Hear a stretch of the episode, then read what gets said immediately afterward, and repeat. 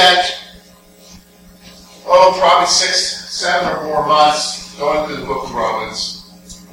But today we're going to wrap up the lesson. Chapter 16 is primarily just some closing comments from Paul. He gives some instructions, he gives some greetings, and so we're going to try and glean some things from it uh, for you and I that we can apply to our lives. He gives some warnings.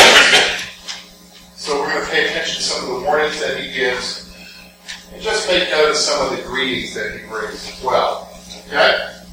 So let's look, first of all, there's, there's a commendation uh, in verses 1 to 2, I want you to see, first of all. He's going to commend to them a certain lady named Phoebe. Okay? Let's look here. I commend you, Phoebe, our sister,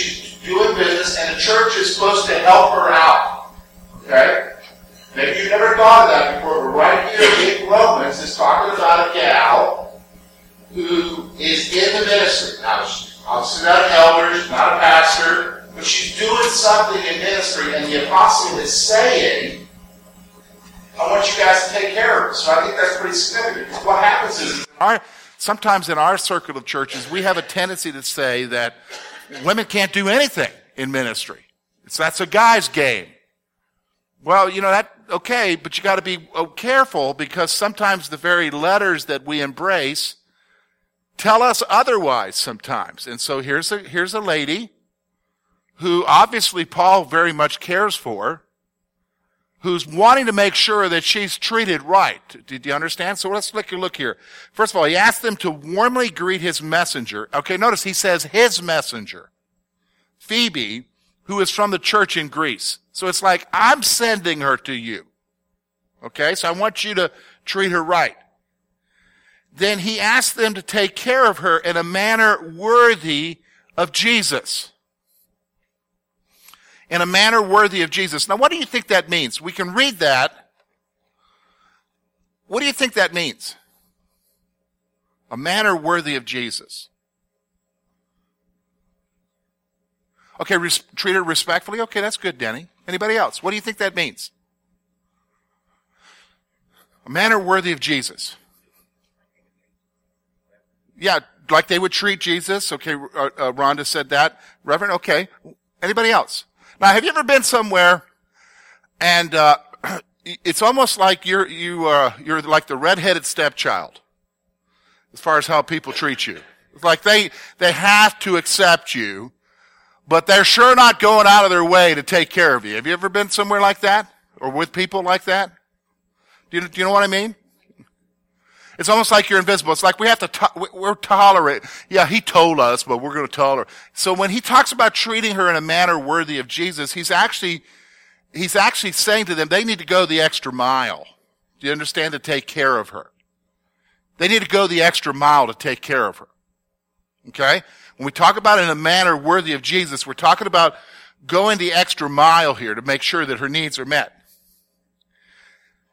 Since she has helped others, they are to help her in whatever area of need she has help of. Paul's saying, look, this gal has helped other people in service to Christ. So whatever she needs in order to do what she needs to do, you help her do it. Okay? You take care of her. You help her do it. All right?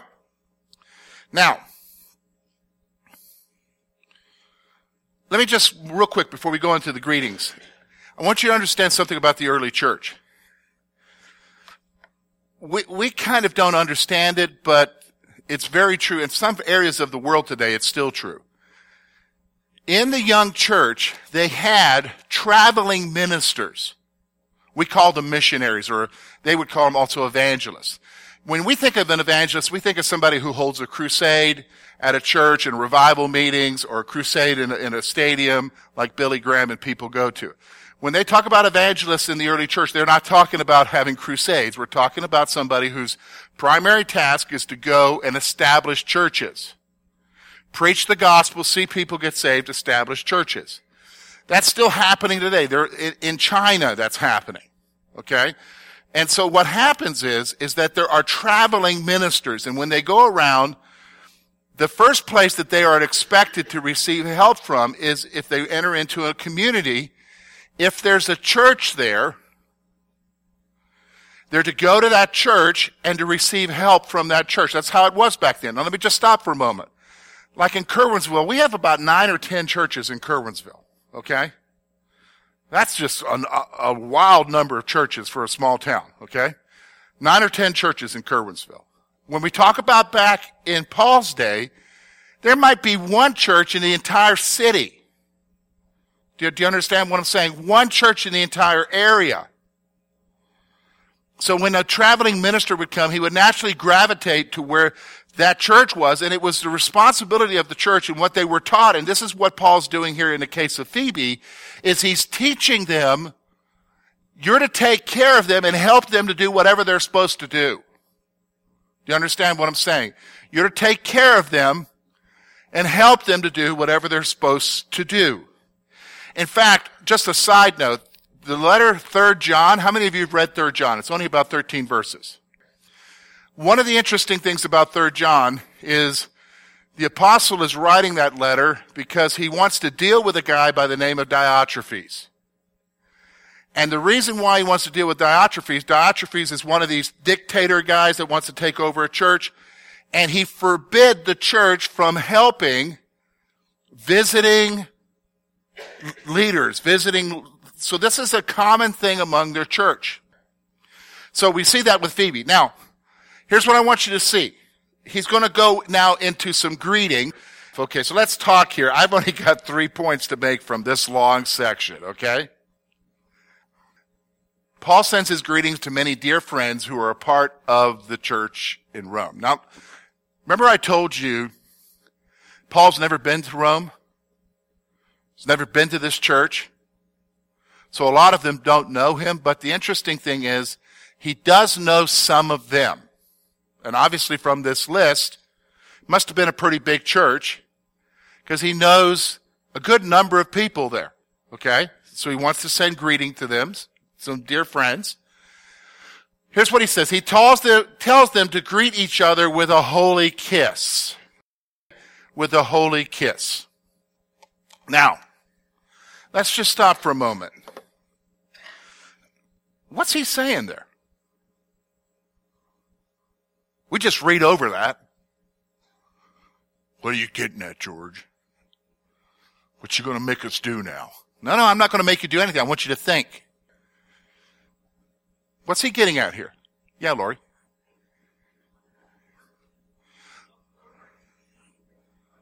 Okay, greet one another warmly. Okay, all right. Anybody else want to add to what Lori's saying? Okay, to embrace. Do you think he's saying a physical kiss? Okay, Bruce says yes. Anybody else? Okay, now here's why we squirm at this one. Because he's basically giving a command, but we're like, whoa, whoa, wait a minute now. What does that mean? Well, let me just stop for a moment. I think we need to look at things as to whether or not they're cultural issues or whether or not they're implicit for all of us. Okay, and what we're looking at here is the principle is to greet everybody warmly, other believers warmly. But the issue of kissing, that's a cultural issue cultural issue. Another instance of this would be 1 Corinthians 11, whether or not a woman should wear a covering on her head. How many of you know some folks who go to a church where the females wear a doily on their head? Yeah, you guys know that? Okay. Now, what are you laughing at me saying doily? Uh, look, I've met some brethren women who said that they went into the house and they forgot and they just grabbed the doily off the table and threw it on their head. I mean, that's just, you're laughing at me, Maddie, okay? But those are all cultural issues. There's a greater principle. Look for the greater, don't just excuse it away because that's not culturally acceptable here. But look for the greater principle because it's a cultural issue. Because today, let me just stop for a moment, there are cultures that still practice this. Right? Have you been to Russia? Have you seen the Russians? They kiss, guys kiss each other on the cheek in Russia. You would be like, hey, get away from me. You know what I'm saying? Yeah, holy shove, okay? You know what I'm saying? So, it's a cult, every culture has its own thing. In Paul's day, in the Greek culture of that day, alright, it was when you greeted somebody, you were to greet them with a kiss. It was a term of affection. Now we're like, oh, we're so private. Do you understand what I'm saying? And the, the reality is, don't get hung up on the cultural issue. Look at what the principle is. And the principle is, we're to greet each other warmly. Do you understand what I'm saying? We're to, we're to greet each other warmly in Christ. That's the principle here. You know what I'm saying? You know, that's the principle. So, let's go on. Look now at the warning. Look with me at verse 17 through 20. Let's look here. Now this is important. We're probably going to spend a few minutes here. Now I urge you, let me just stop for a moment. That, those three words, do you think he wants us to take serious what he's about to say here? Now I urge you, do you think he's wanting us to take serious that? Now I urge you, brethren, note those who cause divisions and offenses contrary to the doctrine which you learned and avoid them. For those who are such do not serve our Lord Jesus Christ, but their own belly, and by smooth words and flattering speech deceive the hearts of the simple. For your obedience has become known to all. Therefore, I am glad on your behalf. But I want you to be wise in what is good and simple concerning evil. And the God of peace will crush Satan under your feet shortly. And the grace of our Lord Jesus Christ be with you. Amen. So he's going to give a warning here. So here's the first one, and I've labeled it identify troublemakers. Identify troublemakers. Paul tells his readers to take note of those who cause problems within the church. Remember I told you, we've talked, I think we talked about this last week when we went through chapter 15, that one of the major things that is the theme throughout the New Testament is, is that the church be unified. Remember I told you that? Remember I told you that when Jesus Jesus gave his high priestly prayer in, in uh, John chapter 17. He prayed, Lord, that they would be one just as we are one. So he's talking about unity here. Now let me just stop. As soon as I mention the unity issue, some people say, yeah, that's exactly so, but why are there so many denominations? Denominations have nothing to do about whether or not there's unity. Denominations exist because people have different interpretations not of the primary issues, but of the secondary issues. Do you understand what I'm saying? That's why denominations exist. Denominations are not necessarily a bad thing. Okay? Denominations are not necessarily a bad thing. That does not mean there's not unity. So for instance, like here in our community, you know, three of my closest friends in this community are pastors of three other churches that we oftentimes will do things with. And we are unified in our desire to see the community come to Christ. Do you understand? And to see people walk in obedience to Jesus. We also recognize that not everybody's going to come to our individual church. And if they fit better at one of the other three churches, more power to them, right? We're unified, but, and there's a need for, for diversity.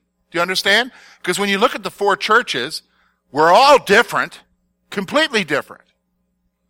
And the pastors are completely different. So what he's doing here is that he's saying, okay, that's the issue of unity. But what he's saying is, is when you, within your group that you fellowship with, if you see somebody, and this happens, I mean, I've been a believer 30 years. This happens. There, there will be people who will rise up and who will cause issues, right? Have you been around? You need to, here's what he says, you need to take note of them. You need to make, be aware of them. Okay? Note those who are causing problems. Now, what do you think that means? Note them. What do you think that means? Okay, you need to be aware. That, what, what, to what extent do you need to be aware?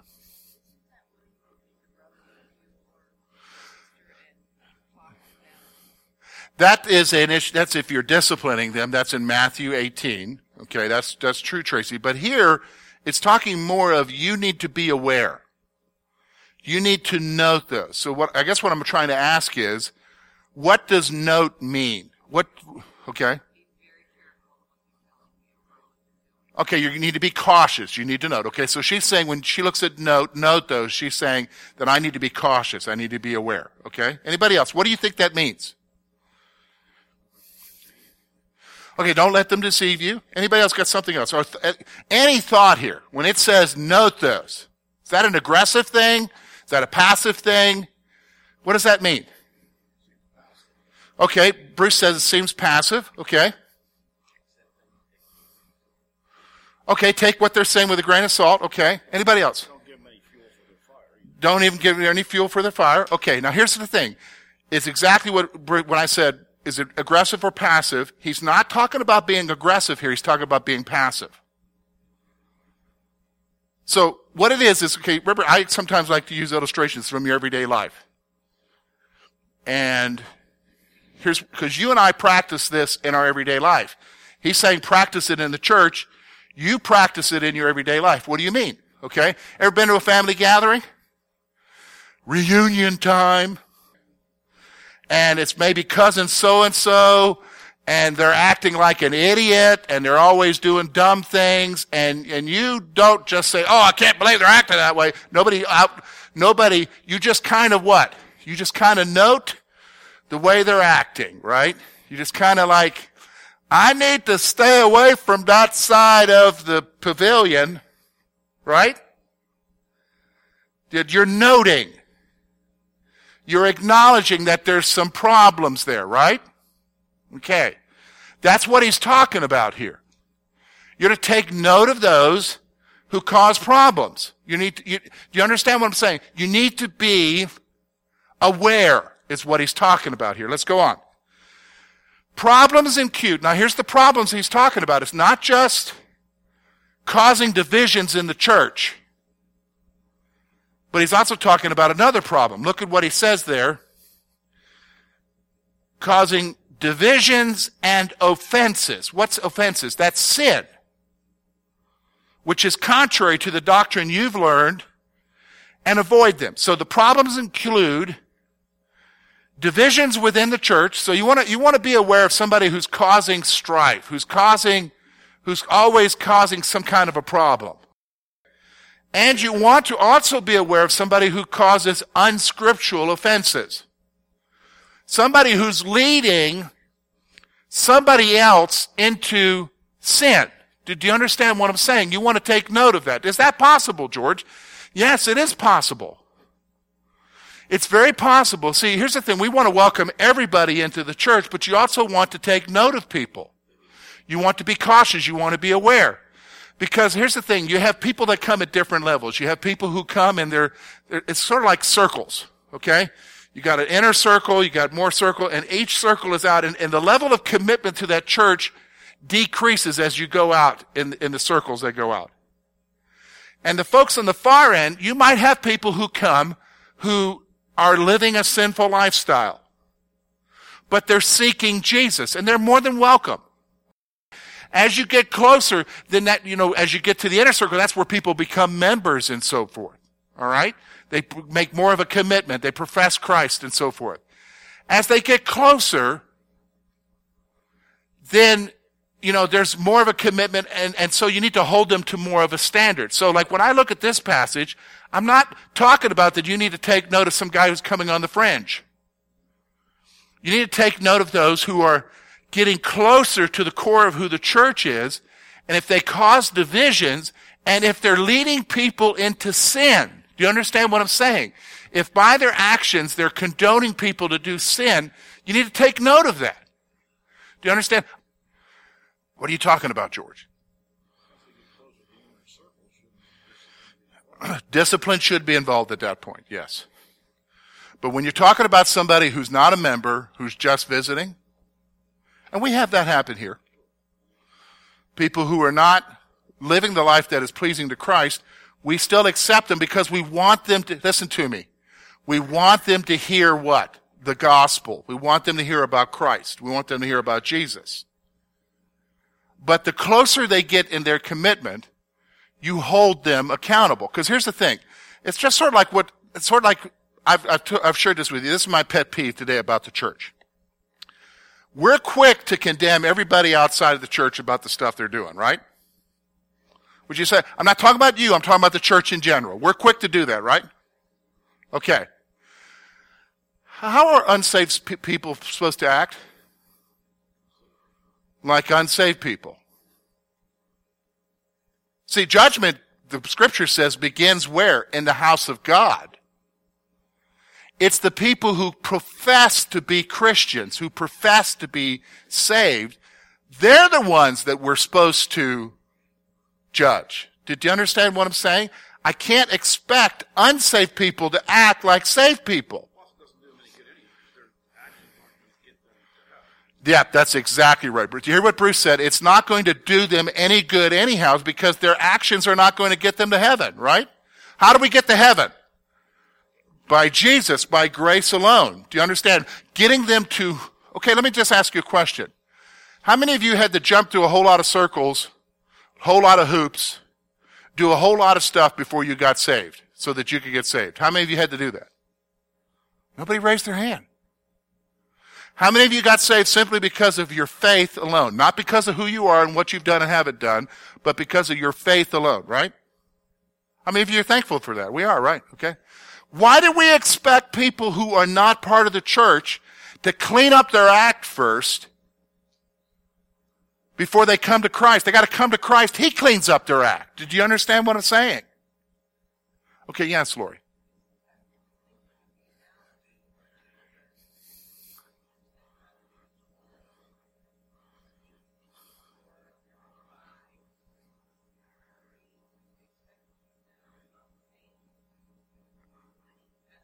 Uh, or when they're 18, right? Yeah, okay.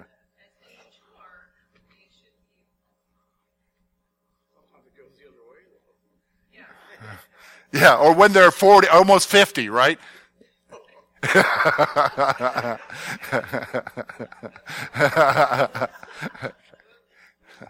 okay. Here's, here's what I want you to see. When you look at this passage and it's saying, take note of those who are causing divisions, and offenses that are contrary to what you've learned in the apostles' doctrine. I want you to listen to me. He is not talking about people who are coming to the church who are not saved or who are immature in the faith. He's not talking about them. He's talking about people who profess to be Christians, who should know better, who aren't doing right. Do you understand what I'm saying? This is the warning here.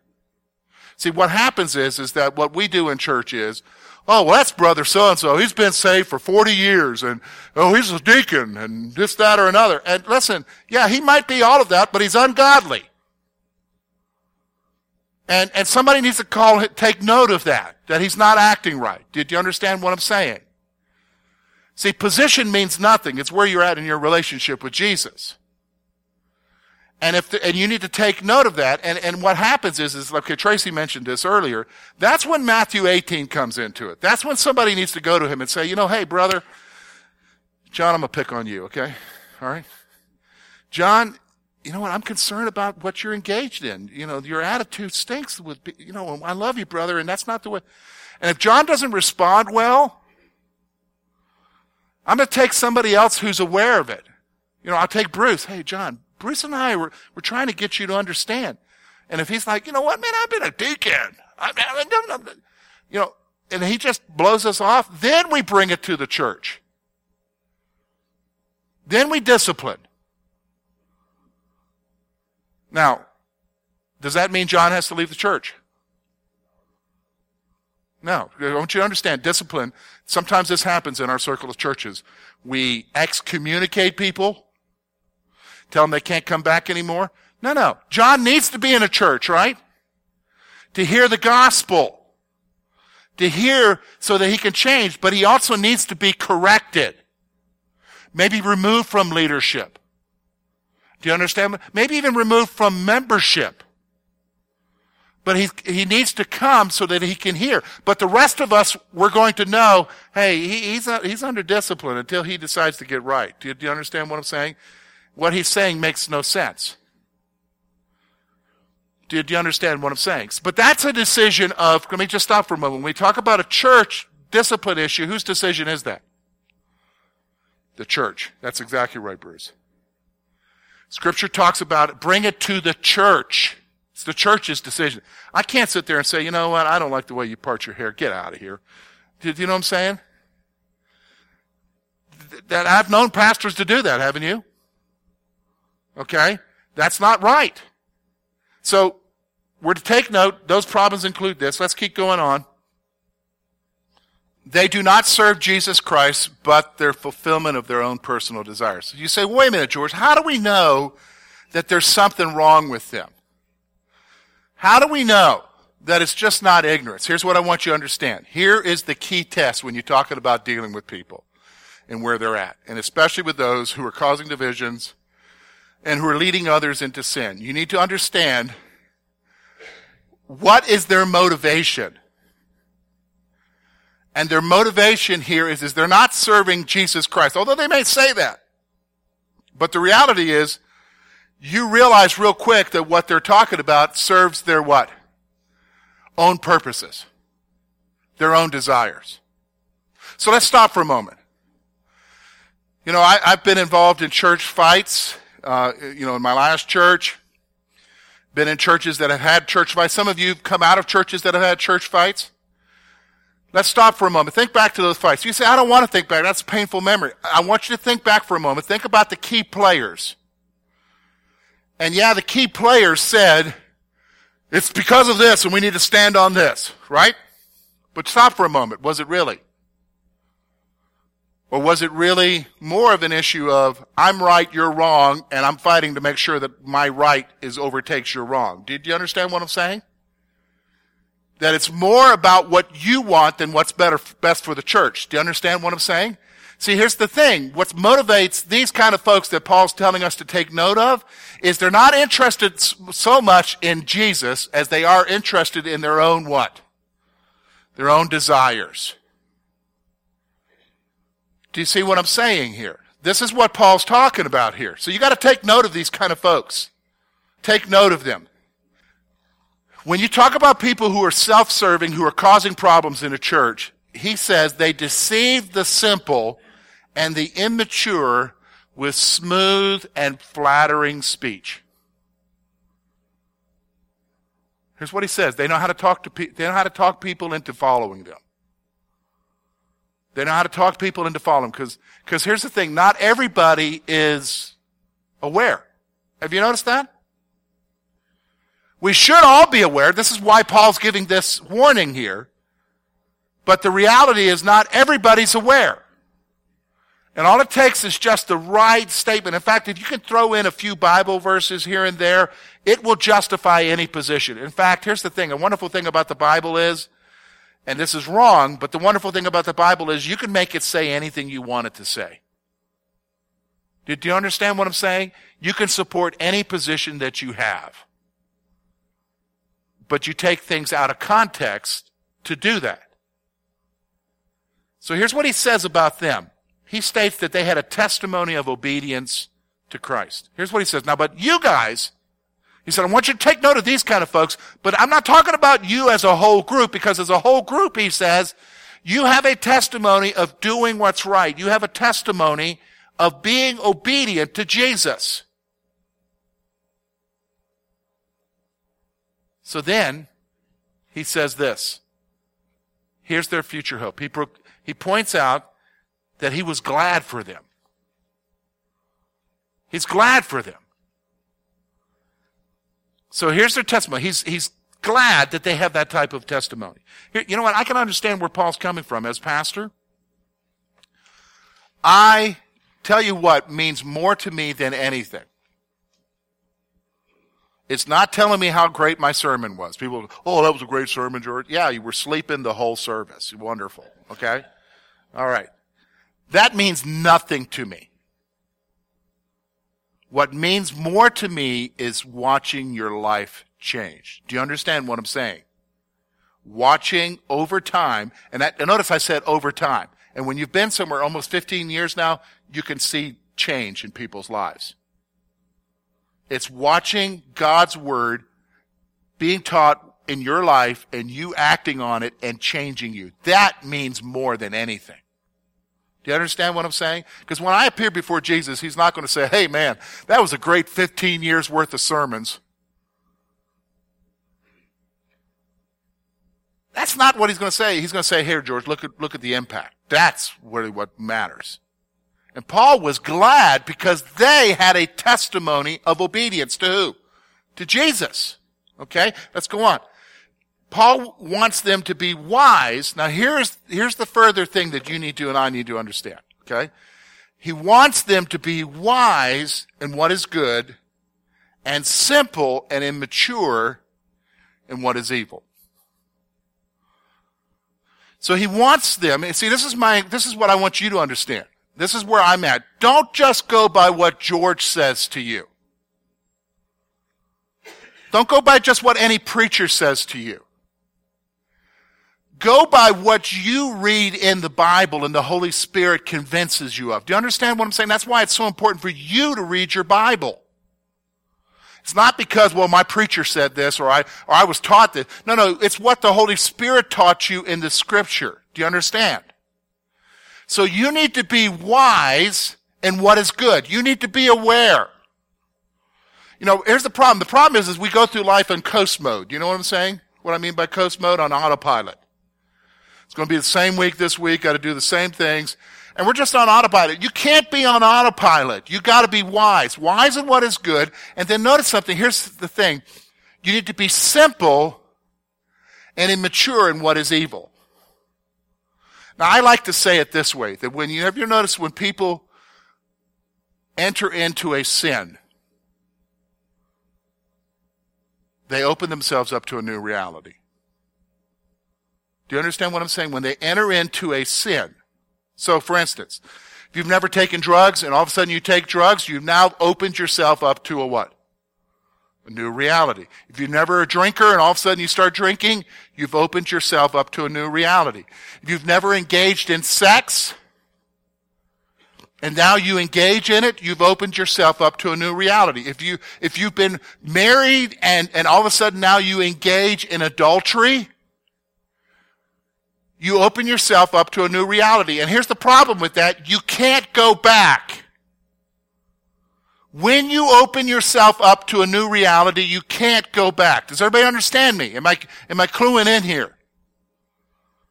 Do you, do you understand what I'm saying? I, I, we, can, we know what we're talking about. Like, for instance, you get introduced to a new dish or a new restaurant, you open yourself up to a new reality of new food or whatever. And so what? You can't go, you got, you want to keep going back. You can't go back to ignorance. This is what Paul's talking about here. He, he wants us to be wise in what is good, but he wants you to be simple and immature in what is evil. What does he mean? He doesn't want you opening yourself up to new realities. He does not want you opening yourself up to new realities in life. Do you understand? So, here's, here's what the future hope is. Paul proclaims that God, that, that the God of peace will crush and defeat Satan shortly. Now here's the wonderful, how long do we, how long do we do this, George? How long are we, are we supposed to be aware? How long are we supposed to take note of these kind of people? Till Jesus comes back. And he will come back. And he will crush Satan. And the battle will be over. Now, Paul bestows a blessing of grace from Jesus Christ upon his readers. Now there's one more section. Verse 21, he's going to give some additional greetings.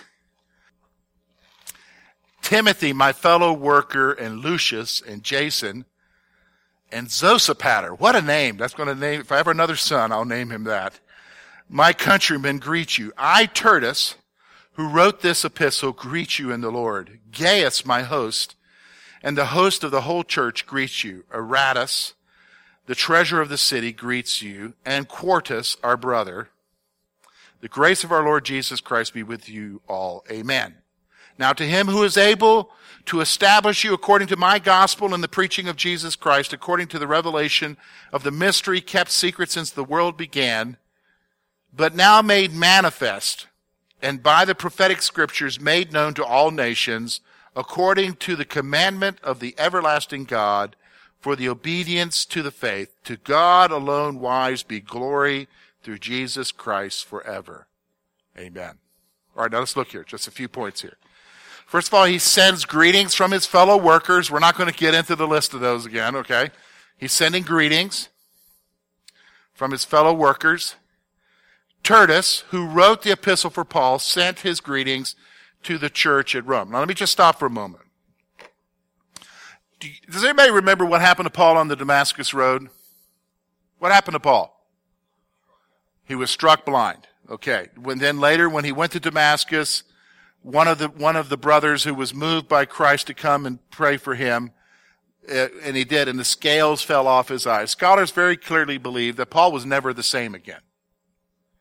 Although he could see, he was never the same again as far as his sight. And those of you who have, who wear glasses, who have eye issues, you understand what I'm talking about, right? And so Paul, what they're saying here is this, what they believe is, is that Paul, his eyesight was never really the same again. So when he wrote the epistles, you'll notice all the time that he used somebody else as a scribe to write what he was saying. So at the end of some of his epistles, he'll say, I write with my own hands and see what large letters I use. Okay, why is he using large letters? So he can see what he wrote. Do you understand? So he used a scribe. And so the scribe here, Tertius, sends his greetings. Now Paul sends greetings from various other believers who are with him. So he sends greetings from various other believers who are with him. And then Paul bestows a blessing of grace again from Jesus Christ upon his readers. So again, he's going to bestow a blessing once again. And then verse 25 through 27 is what's known as a doxology. So Paul gives glory to God and to Jesus Christ for establishing them in the truth for obedience to the faith. So he gives glory to God for doing that. That, my friends, is Romans.